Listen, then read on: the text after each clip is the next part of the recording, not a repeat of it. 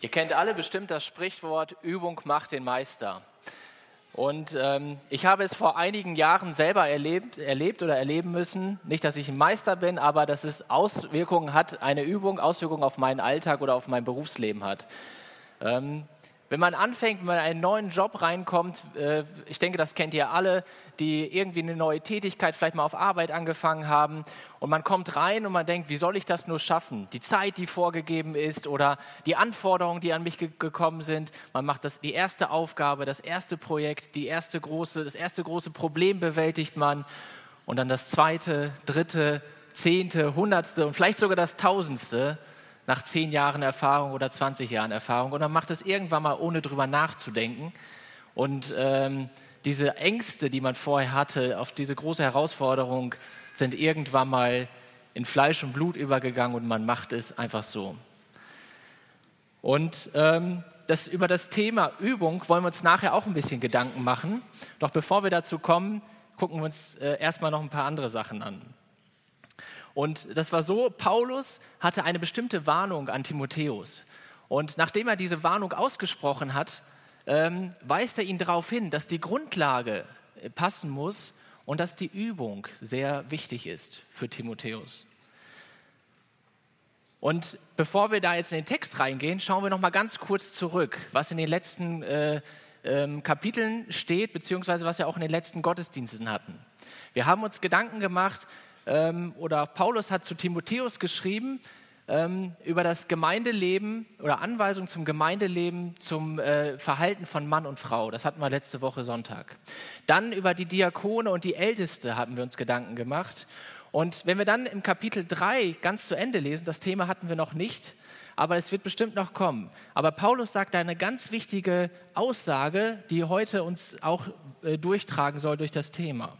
Und zwar spricht Paulus von der Gemeinde des lebendigen Gottes, die die, die, die Säule und die Grundfeste der Wahrheit ist.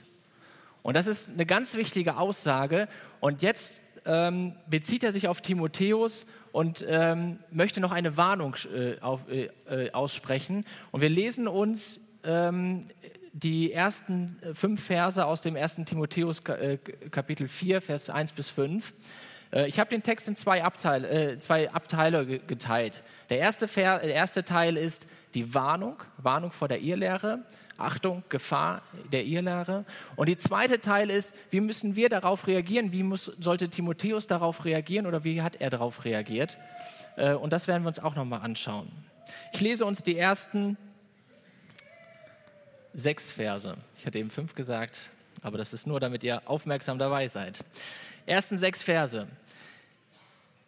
Der Geist aber sagt ausdrücklich, dass in späteren Zeiten manche vom Glauben abfallen werden, indem sie auf betrügerische Geister und Lehren von Dämonen achten. Durch die Heuchelei von Lügenrednern, die in ihrem eigenen Gewissen gebrandmarkt sind. Die verbieten zu heiraten und gebieten, sich von Speisen zu enthalten, die Gott geschaffen hat, zur Annahme mit Danksagung für die, welche glauben und die Wahrheit erkennen. Denn jedes Geschöpf Gottes ist gut und nichts verwerflich, wenn es mit Danksagung genommen wird. Denn es wird geheiligt durch Gottes Wort und durch Gebet. Timotheus ist hier in der Gemeinde äh, in Ephesus und Paulus spricht hier eine Warnung auf. Ähm, nachdem Paulus so viele ermutigende oder Sachen auch zu Timotheus gesagt hat, macht Paulus einmal kurz Stopp, ähm, hält einmal Luft und hebt diesen Finger und sagt, Timotheus, du musst jetzt etwas wissen, was jetzt auf uns zukommt. Und wenn wir zurückschauen in die Apostelgeschichte nach der dritten Missionsreise, wo Paulus sich von den Ältesten in Ephesus schon verabschiedet hat, hat Paulus schon davon geredet, von grausame Wölfe, die hereinkommen, die, die die Herde nicht verschonen werden und aus eurer Mitte werden Männer aufstehen, die verkehrte Dinge reden, um die Jünger abzuziehen hinter sich her. Damals schon, bevor Paulus ähm, sich verabschiedet oder als er sich verabschiedet hatte von der Gemeinde, von den Ältesten, hat er sie schon darauf hingewiesen äh, und gesagt: Leute, es werden Leute kommen. Das, die bezeichnete er als grausame Wölfe. Und ähm, die werden Jünger abziehen, die werden sich hinter sich ziehen. Und wenn wir dann in den Timotheusbrief reingehen, dann sehen wir auch schon im Kapitel 1, dass Paulus schon dort spricht von einer starken Hinwendung zu alttestamentlichen Gesetzen oder zu einem Hang zu Fabeln und Geschlechtsregistern lesen wir. Und jetzt im Kapitel 4 äh, von irgendwelchen Eheverboten und ähm, äh, Speisegesetzen. Und Paulus spricht hier im, im ersten Vers, der Geist aber sagt ausdrücklich. Es ist nicht irgendwer, der sagt, oder nicht ich werde dir es sagen, sondern der Geist Gottes wird etwas ausdrücklich sagen. Es ist nicht irgendeine Vermutung, die ich habe, ein schlechtes Gefühl, was ich denke, was auf uns zukommt. Nein, es ist eine ganz ausdrückliche Warnung, die Paulus hier spricht und nicht in seinem Namen, sondern im Namen des Geistes, im Namen des Geistes Gottes. Sagt ausdrücklich, dass in späteren Zeiten manche vom Glauben abfallen werden in späteren Zeiten, wenn wir Paulus seine Perspektive einnehmen, dann ist es eigentlich die Zeit, äh, vielleicht sogar nach seinem Tod. Es ist die Zeit, die nach, nach Paulus vielleicht sogar kommt. Das ist relevant gewesen für Timotheus dort oder auch für die Ältesten dort in der Gemeinde. Aber diese Botschaft ist auch relevant gewesen über die ganze Kirchengeschichte bis zu uns heute. Und ich denke auch bis in die, auch in die Zukunft hinein, ähm, bis in die Endzeit, und äh, dort wird das Phänomen nochmal viel verstärkt zu, äh, zunehmen. Und er sagt, manche werden vom Glauben abfallen. Timotheus, da werden Menschen sein, die haben geglaubt, die haben an Jesus Christus geglaubt, dass er für sie am Kreuz gestorben ist. Die haben diese, dieses Geschenk der Vergebung, dieses kostenlose Geschenk, haben die für sich in Anspruch genommen. Da werden manche sein, die, äh, die vom, vom Glauben abfallen werden. Und diese Menschen, die sind jetzt nicht mehr gläubig. Die sind abgefallen. Und wenn wir da ähm, äh, uns fragen, wie kann das passieren? Kann einfach so, äh, spricht dieser Text von irgendeinem aus Versehen abfallen oder wenn ich jetzt den Präsenter fallen lassen würde, aus Versehen runterfallen, weil ich nicht darauf geachtet habe? Oder wovon spricht es? Und wenn wir da in die Wortbedeutung gehen, dann spricht ist dieses Wort im Ursprung äh, von, äh, von wegstellen oder von wegtun, wegbewegen, sich entziehen oder sich zurückziehen. Und schon merken wir, dass das keine aus Versehen, aus Versehen Handlung ist, sondern dass es etwas Aktives ist. Ähm, dass es eine bewusste Handlung ist, die hier manche Menschen machen werden. Und was wird passieren? Das ist ein Wort, was wir ganz schnell übersehen. Ähm, das ist das letzte Wort in diesem Vers. Achten. Sie werden auf äh, betrügerische Geister und Lehren von Dämonen achten. Ja, das ist etwas Aktives, was die machen. Die, die lenken ihre Aufmerksamkeit auf etwas Bestimmtes, auf einer Lehre. Das sind Gläubige, die lenken ihre auf oder die achten auf etwas, ganz, äh, ganz aktiv und dieses wird sie dazu bringen, vom Glauben abzufallen, sich vom Glauben wegzubewegen, weg zu sich vom Glauben zu entziehen. Und jetzt die Frage, worauf werden sie achten? Und das sagt Paulus hier auch, auf betrügerische Geister und Lehren von Dämonen. Und wenn wir jetzt in die geistliche Waffenrüstung in Epheser nochmal reingehen, dann sehen wir, dass Paulus dort schon schreibt, denn unser Kampf geht nicht gegen Fleisch und Blut, sondern gegen die Gewalten, gegen die Mächte, gegen die Weltbeherrscher dieser Finsternis, gegen die geistigen Mächte der Bosheit in der Himmelswelt. Wir haben auf der einen Seite das Reich Gottes und auf der anderen Seite das Reich des Teufels. Entweder gehörst du oder gehöre ich zum Reich Gottes oder wir gehören zum Reich des Teufels. Ein Dazwischen gibt es nicht. Es gibt keinen Kompromiss, keine Kompromisszone, eine graue Zone. Entweder oder. Und wir sprechen hier von keinem sichtbaren Königreich, das wir irgendwie sehen oder wohin wir reisen können. Ähm, nein, es, spricht, es wird hier von unsichtbaren Welten gesprochen. Das Reich Gottes mit seinen Engeln, mit dem Heiligen Geist und das Reich des Teufels mit seinen Dämonen und bösen Geistern und der Teufel auch selber. Und Gottes Plan ist es, die Errettung der Menschen. Und der Plan des Teufels ist das Verderben der Menschen. Und Petrus, in 1. Petrus 5, Vers 8 steht, Der Teufel geht umher wie ein brüllender Löwe und sucht, wen er verschlingen kann. Der Ursprung dieser, dieser betrügerischen Geister oder dieser dämonischen Lehre ist der Teufel. Und äh, irgendwelche Sekten oder irgendwelche Lehren oder dämonisch oder falschen Lehren heute genannt, sind Produkte des Teufels. Und seine Methode ist zum einen, die Menschen in der Sünde festzuhalten, zum anderen die Oberflächlichkeit mit reinzubringen und zu guter Letzt die religiöse Irreführung. Und bei diesem Punkt oder bei diesen Punkten macht er nicht Halt da hinten in der Gemeinde, an der Türschwelle bei uns. Da macht er keinen Stopp und sagt, oh, da kann ich nicht rein. Das lesen wir ganz anders in der Bibel. Es werden sich Leute einschleichen. Ihr werdet ganz klar damit konfrontiert werden. Und wen gebraucht er dazu? Durch die Heuchelei von Lügenrednern, die ihren eigenen Gewissen gebrandmarkt sind.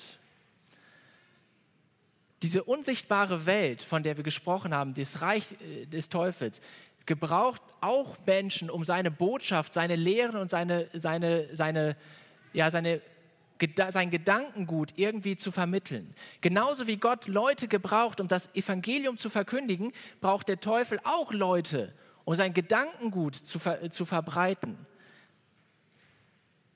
Und wie werden sie genannt? Sie werden durch die Heuchelei von Lügenrednern genannt. Heuchelei. Was ist Heucheln?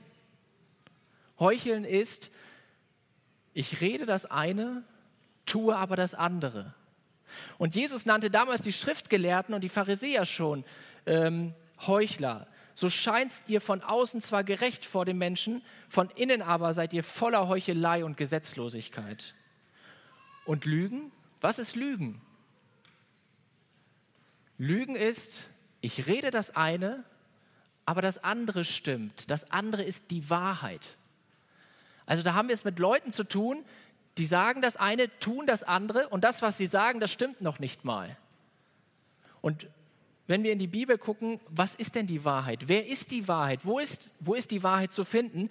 Dann können wir Bibelstellen finden, wo Jesus sagt, ich bin der Weg und die Wahrheit und das Leben. Das Wort ist die Wahrheit. Vom Evangelium wird vom Wort der Wahrheit gesprochen. Und der Heilige Geist, der Geist der Wahrheit, er wird euch in aller Wahrheit leiten. Die Diener des Teufels werden hier in diesen Versen als Lügenrednern bezeichnet. Es sind Diener die, oder es sind Leute, die die Wahrheit verdrehen, die die Wahrheit etwas verändern, Elemente rausnehmen, Elemente hinzufügen und das versuchen zu verbreiten.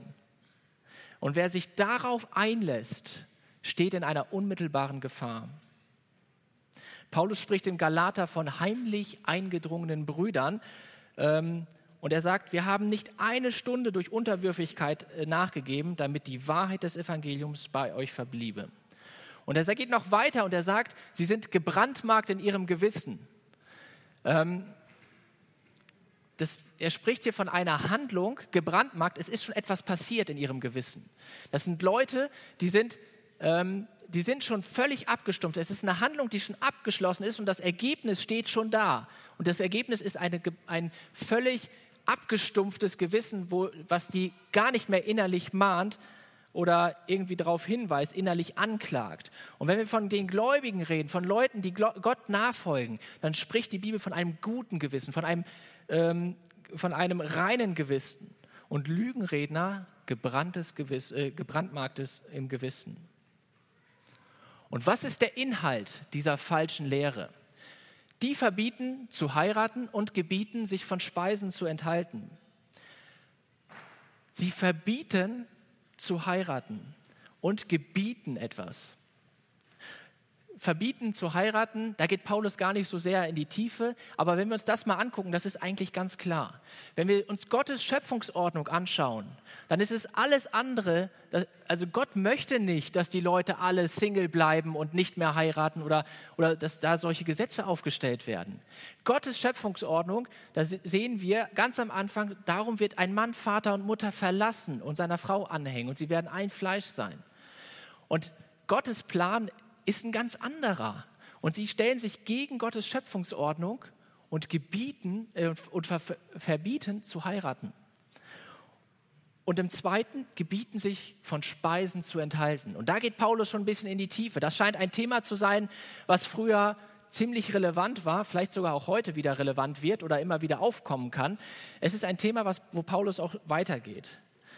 Und ähm, in Bezug auf, ähm, auf das ganze Thema Essen sehen wir verschiedene Bibelstellen, wo, wir, äh, wo immer wieder gesagt wird, gerade in Bezug auch auf Götzenopferfleisch zu essen in der damaligen Situation, dass ähm, zum Beispiel die Speisen sind für den Bauch und der Bauch für die Speisen. Und zu Petrus wurde gesagt, was Gott gereinigt hat, das machst du nicht gemein oder unrein. Und Paulus geht hier auch nochmal in diesem Vers in die Tiefe und sagt Speisen, und er begründet es und sagt Speisen, die Gott geschaffen hat, zur Annahme mit Danksagung für die, welche glauben und die Wahrheit erkennen. Denn jedes Geschöpf Gottes ist gut und nichts verwerflich, wenn es mit Danksagung genommen wird. Denn es wird geheiligt durch Gottes Wort und durch Gebet. Und Paulus ähm, begründet es hier. Zum einen Speisen, die hat Gott geschaffen. Sie verbieten etwas, was Gott geschaffen hat. Zum Zweiten, die Leute, die die Wahrheit, was ist die Wahrheit? Ja, Leute, die die Wahrheit erkennen oder kennen. Leute, die die Wahrheit erkennen, können sie mit einer dankbaren Haltung gegenüber Gott annehmen.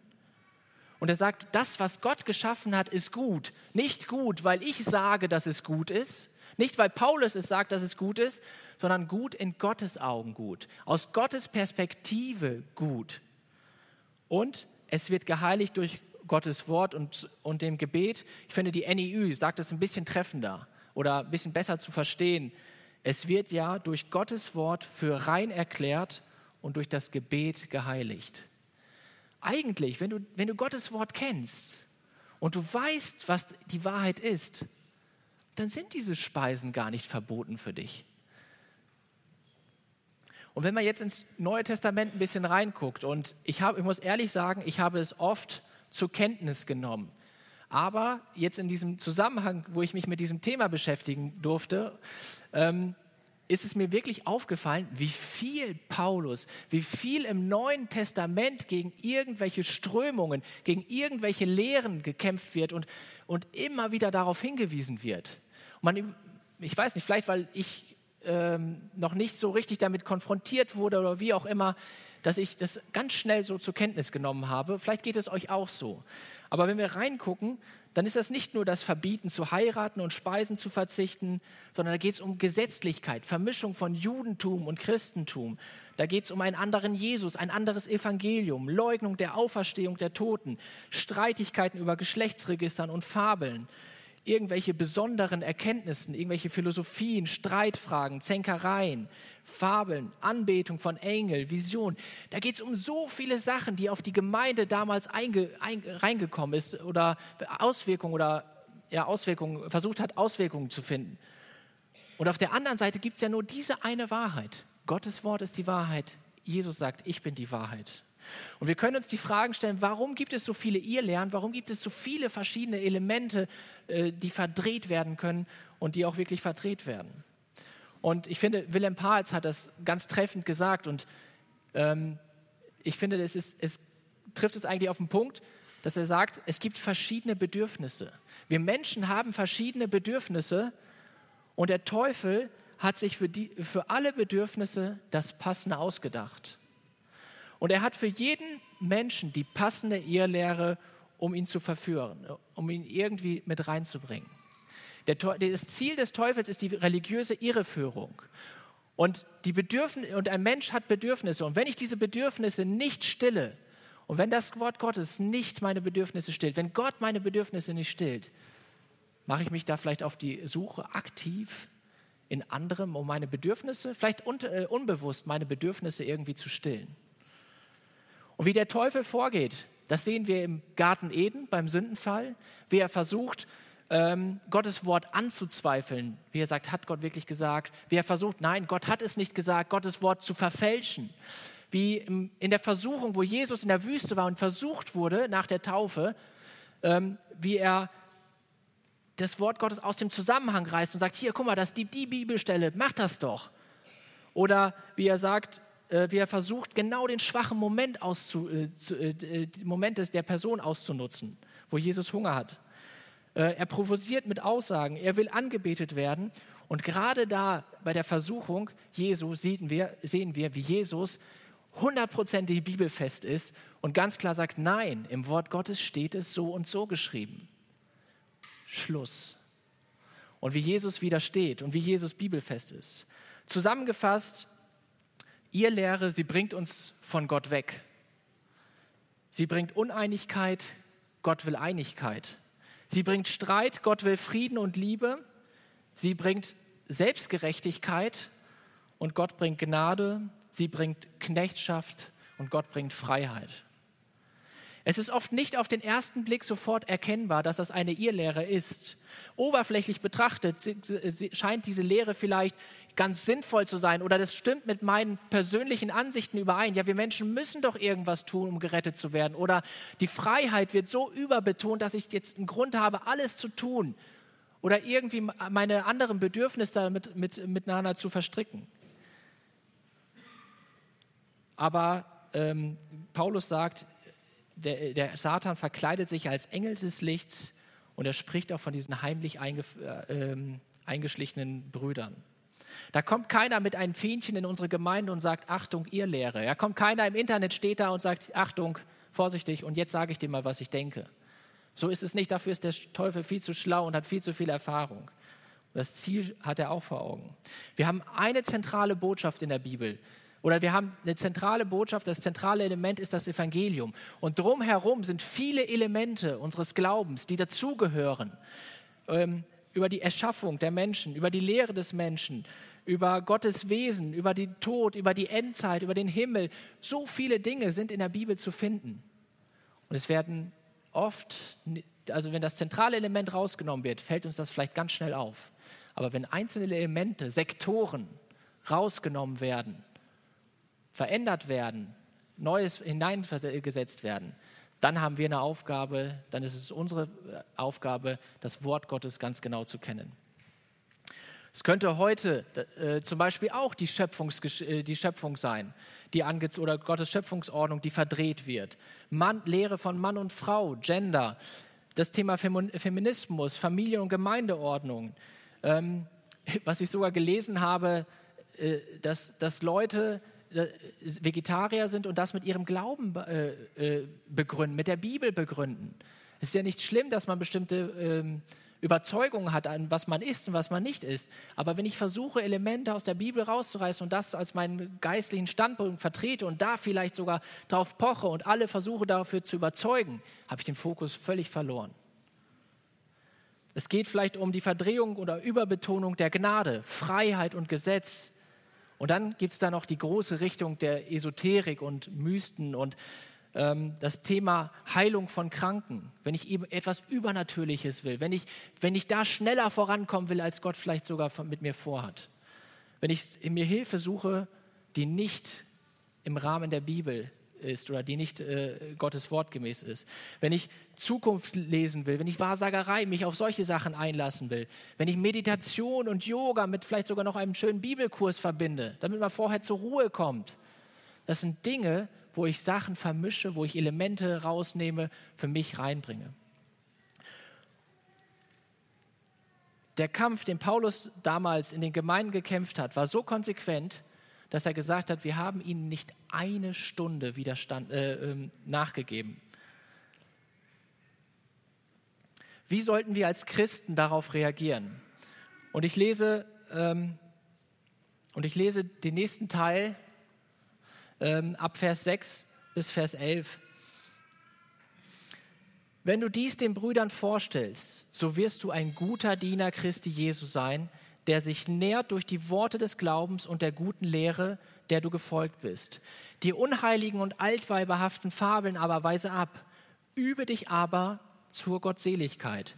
Denn die leibliche Übung ist zu wenigen Nütze, die Gottseligkeit aber ist zu allen Nütze, weil sie die Verheißung des Lebens hat, des jetzigen und des zukünftigen. Das Wort ist gewiss und aller Annahme wert, denn dafür arbeiten und kämpfen wir, weil wir auf einen lebendigen Gott hoffen, der ein Retter aller Menschen ist, besonders der Gläubigen. Dies gebiete und lehre.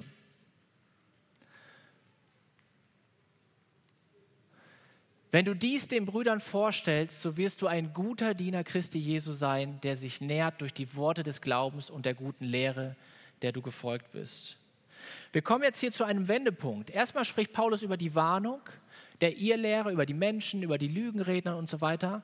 Und jetzt kommen wir zu diesem, zu diesem Wendepunkt, wo Paulus jetzt auf Timotheus eingeht und sagt, wenn du dies den Brüdern vorstellst. Timotheus hat eine klare Aufgabe. Ähm, und zwar hat er die Verantwortung, das in der Gemeinde nicht nur für sich selber in Anspruch zu nehmen und sagen, danke Paulus, dass du mich darauf hingewiesen hast, sondern wenn du dies den Brüdern vorstellst, er soll offen darüber reden, er soll das kommunizieren und er soll die Warnung aussprechen. Und er hat die Verantwortung. So wirst du ein guter Diener Jesu, Christi Jesu sein. Auch hier ein guter Diener. Was ist ein guter Diener? In Paulus seinen Augen gut. Ähm, gut können wir auch in dem Zusammenhang in, in Harmonie stehend mit Gott oder vor Gott schön oder vor Gott gut. Dann wirst du vor Gott ein guter Diener Jesu Christi sein. Und was sind die Kennzeichen eines guten Dieners Jesu Christi? Der sich nährt durch die, durch die Worte des Glaubens und der guten Lehre, der du gefolgt bist. Der sich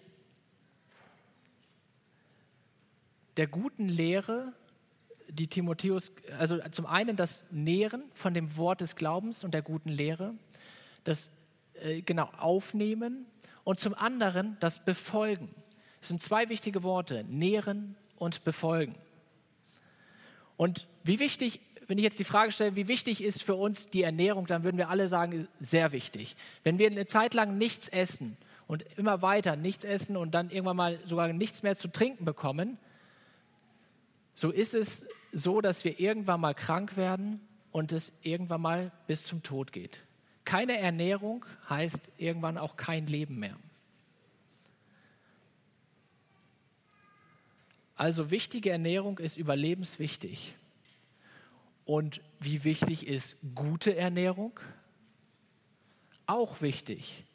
Wenn ich, wenn wir wissen, ich denke, uns ist allen klar, Jetzt verurteilt mich nicht in dem, was ich sage. Vielleicht ist es bei dem anderen noch, noch anders wichtiger, aber ich nehme jetzt einfach mal so ein Beispiel. Ein dunkles, äh, eine dunkle Brotscheibe mit Wurst und Käse und eine Gurke aus dem Garten ist viel wichtiger oder viel gesünder, viel, äh, bringt uns viel weiter, als wenn wir äh, zum Dönerladen fahren würden oder nach McDonalds fahren würden und uns da ernähren würden. Von irgendeinem Fastfood. Und genauso ist gute geistliche Ernährung für unser geistliches Überleben oder für unseren geistlichen Wachstum ein wesentliches Element. Und was machen wir, wenn wir lange nichts gegessen haben und es schnell gehen soll? Wir fahren nach McDonald's und holen uns da was. Fastfood essen geht schnell, schmeckt sogar noch lecker für unseren Geschmack. Und ähm, was, mache, was machen wir, wenn wir es jeden Tag machen? Wir werden irgendwann mal krank. Wir werden zum Arzt gehen, Blutwerte abnehmen. Der Arzt wird sagen, so, dürfen so nicht weiter essen, die Blutwerte gehen alle in den Keller. Wenn wir geistlichen Hunger haben oder, oder geistlichen ja, Hunger haben und in uns drin eine gewisse Leere ist, weil, wir, weil unser geistlicher Magen knurrt und wir ernähren uns nur von geistlichem Fastfood, von irgendwelchen Kurzimpulsen am Morgen. Oder ich sehe ein Statusbild und da ist ein cooler Vers drauf oder ein, ein, ein schöner Spruch, den nehme ich für meinen Tag. Ich höre mir Musik vielleicht noch schnell unterwegs ein und das, das bringt mich durch den ganzen Tag. Vielleicht sogar, dass die Musik mich noch emotional so mitnimmt für den ganzen Tag. Und ähm, ich rede mit Freunden darüber, aber ich, mach, ich, rede, ich schaue nicht hier rein, in wirklich in in Schwarzbrot und gucke, was Gottes Wort, diese gute und gesunde Lehre beinhaltet, dann werden wir geistlich nicht in unserem Wachstum vorankommen. Dann werden wir anfällig sein für religiöse Irrelehre, äh, Irreführung. Dann werden wir nicht mehr äh, oder wie wollen wir, wenn wir nur noch geistlichen Fastfood zu uns nehmen, wie wollen wir irgendwann mal sagen können, wie Jesus gesagt hat, nein, es steht anders in der Bibel und ich kenne den Zusammenhang und ich weiß genau, was da drin steht. wir werden irgendwann mal uns eine Lehre wird sich in uns, äh, in uns entstehen. Wir versuchen diese Lehre vielleicht anders zu stillen und wir werden irgendwann mal geistlich Schiffbruch erleiden. Wir werden anfällig sein, werden uns aktiv auf etwas anderes fokussieren. Und dann spricht Paulus, die unheiligen, altweiberhaften Fabeln aber weise ab, übe dich aber zur Gottseligkeit. Er spricht hier von unheiligen und altweiberhaften Fabeln, von unheiligen oder an anderen Stellen von leeren Geschwätz oder von unreligiösen, ohne Frömmigkeit irgendwelche Sachen, von erfundenen Geschichten, die sich vielleicht schön anhören, die sich vielleicht sogar noch ein bisschen geistlich anhören, was auch immer, aber die überhaupt nichts mit dem Wort Gottes zu tun haben. Ich finde es hier richtig interessant, dass Paulus das jetzt plötzlich wieder aufgreift. Und ähm, jetzt das Thema nochmal aufnimmt. Man könnte ja sagen, hat Paulus nicht gerade von betrügerischen äh, Geistern und äh, also von, von den, ähm, Moment, bevor ich es durcheinander bringe, betrügerischen Geistern und Lehren von Dämonen gesprochen? Hat er das Thema nicht schon abgehakt? Jetzt greift er nochmal ein Thema auf und ähm, er will vielleicht sogar die Gläubigen auch nochmal darauf hinweisen, dass es auch noch Themen gibt, mit denen die Leute sich füllen können, mit denen die Leute sich beschäftigen können, anstatt sich in, dem Wort Gottes, in das Wort Gottes reinzuschauen. Themen, die einem die Kraft und die Zeit rauben, sich mit dem Wort Gottes zu beschäftigen. Das könnten, wenn wir jetzt die, allein die letzten Jahre zurückblicken, da kann jeder selber reflektieren, wie viel habe ich mich mit dem Thema Corona beschäftigt, wie viel habe ich da mich mit reingelesen oder was auch immer? Und wie viel Zeit habe ich vielleicht sogar damit vergeudet, anstatt mich mit Gottes Wort zu beschäftigen.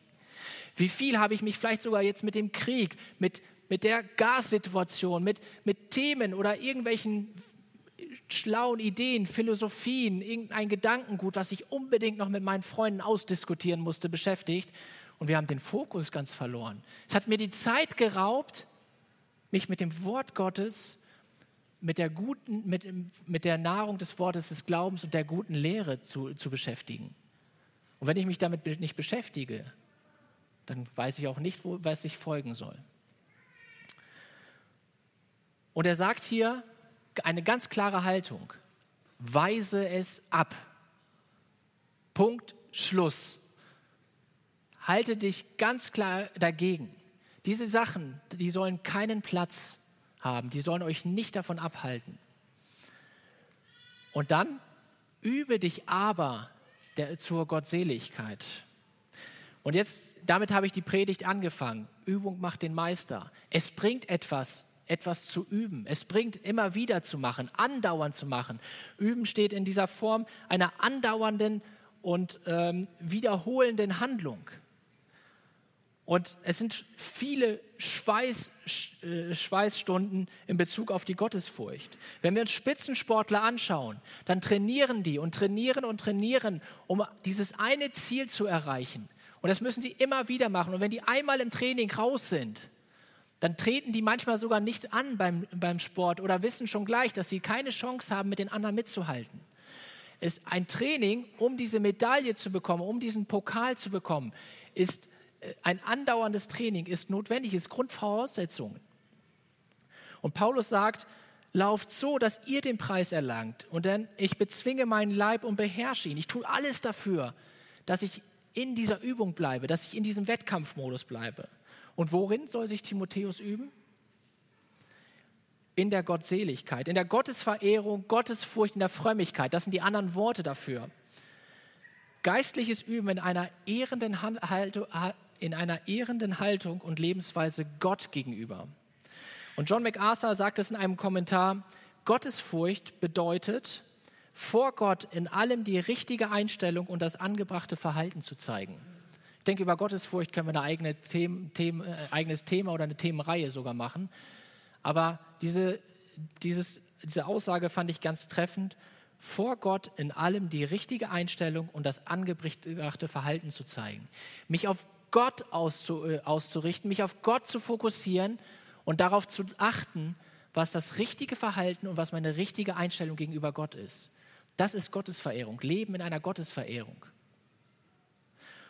Und dann in Vers 8, Denn die leibliche Übung ist zu wenigem Nütze, die Gottseligkeit aber ist zu allen Dingen Nütze, weil sie die Verheißung des Lebens hat, des jetzigen und des zukünftigen. Wir könnten jetzt hier eine Irrlehre daraus machen. Könnten sagen, Sport ist Sünde. Aber das sagt dieser Vers ja gar nicht aus, äh, sondern der Vers stellt ähm, diese geistliche Übung, diese Übung in der Gottseligkeit in ein Verhältnis zu der leiblichen Übung, mit der wir, denke ich, alle was anfangen können.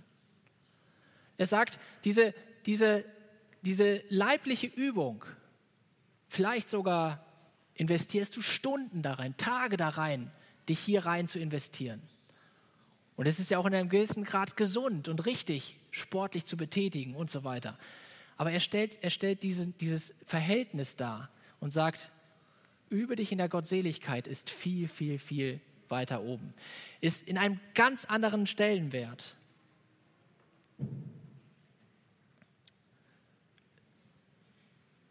Und warum ist es in einem anderen Stellenwert? Weil es die Verheißung des Lebens hat, des jetzigen und des zukünftigen. Diese Übung in der Gottseligkeit, wenn ich, mich, wenn ich trainiere und ich werde irgendwann älter, dann merke ich es, dass ich nicht mehr so fit bin, dass mein Körper nicht mehr so, dass alles irgendwie vergänglich ist. Das merke ich jetzt schon mit 32. Aber ich denke, es wird nicht weniger. Und im Vergleich zu der Übung in der Gottesverehrung, dann ist es etwas, was es nicht nur hier in diesem jetzigen Leben mir einen riesigen Mehrwert kriegt. Es gibt mir einen Frieden in Herz. Ich darf mich auf Gott ausrichten und ich darf zu seiner Ehre leben, sondern es, richt, es gibt sogar die Verheißung auf das zukünftige Leben. Ich habe eine ganz andere Perspektive. Meine Perspektive geht über den Tod hinaus in das ewige Leben. Und das sollte die Motivation sein. Und ganz zum Schluss sagt er noch, dass, denn das, das Wort ist gewiss und alle Annahme wert. Denn dafür arbeiten und kämpfen wir, weil wir auf einen lebendigen Gott hoffen, der ein Retter aller Menschen ist, besonders der Gläubigen. Dies gebiete und lehre. Und Paulus betont jetzt hier nochmal die Wichtigkeit und die Wahrheit des Wortes. Denn das Wort ist gewiss und aller Annahme wert. Es ist wert, angenommen zu werden. Es ist wert, darauf zu achten. Und Paulus sagt hier auch seine Motivation. Und dafür arbeiten und kämpfen wir. Also zum einen auch, dass er, ja, dafür, dass, dafür deswegen sage ich es dir vielleicht. Nein, dafür arbeiten wir, dafür schwitze ich und dafür kämpfe ich. Ich gehe in den Kampf. Und warum? weil wir auf einen lebendigen Gott hoffen, der ein Retter aller Menschen ist. Weil es um Gott geht, weil es hier nicht irgendeine Spaßveranstaltung ist, in der wir uns befinden, nicht irgendein Hobby, sondern weil es um Gott geht und weil es, weil es nicht nur das jetzige Leben betrifft, sondern das zukünftige, weil ich einen lebendigen Gott habe, der viel stärker ist als alle Macht dieser Welt, als alle Gewalten, als alle Lehren dieser Welt. Es geht um einen lebendigen Gott und es geht um seine Gemeinde, die Grundfeste der Wahrheit. Und es geht darum, sich an Gottes Wort zu orientieren und auf Gott auszurichten. Und ich komme zum Abschluss. Bruce Lee war ein asiatischer Kämpfer und er hat gesagt, ich habe nicht Angst vor dem Kämpfer, der 10.000 Kicks kann. Ich habe Respekt vor dem Kämpfer, der einen Kick 10.000 Mal gemacht hat.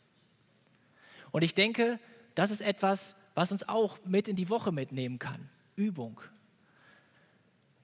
Das Einlassen auf die falsche Lehre ist eine reale Gefahr für dich und für mich. Wenn du in einem Dienst stehst, vielleicht sogar nicht nur hier vorne, wenn du predigst oder wenn man hier vorne irgendwas macht. Wir haben Kinderstunden, wir haben Jungschar, wir haben Teenie, wir haben Jugend, Frauenstunden, wir haben Kleingruppen, Hauskreise. Überall steht das äh, steht das Tor, nee, das Tor steht nicht offen, sondern die Gefahr ist da, dass der Teufel reinkommen kann und Verwirrung äh, bringen kann. Und es ist ein Einlassen, wenn ich mich darauf einlasse und meine, meine Bedürfnisse und meine Lehre da versuche zu stillen, ist es ein Einlassen auf den Herrschaftsbereich des Teufels. Und diese Irrlehre ist anhand des Wortes Gottes zu identifizieren. Anhand dieses Buches ist die Irrlehre zu identifizieren Und das kann ich nur, wenn ich mich ernähre von dem Wort Gottes, wenn ich befolge und wenn ich in dieser Übung der Gottesverehrung bleibe.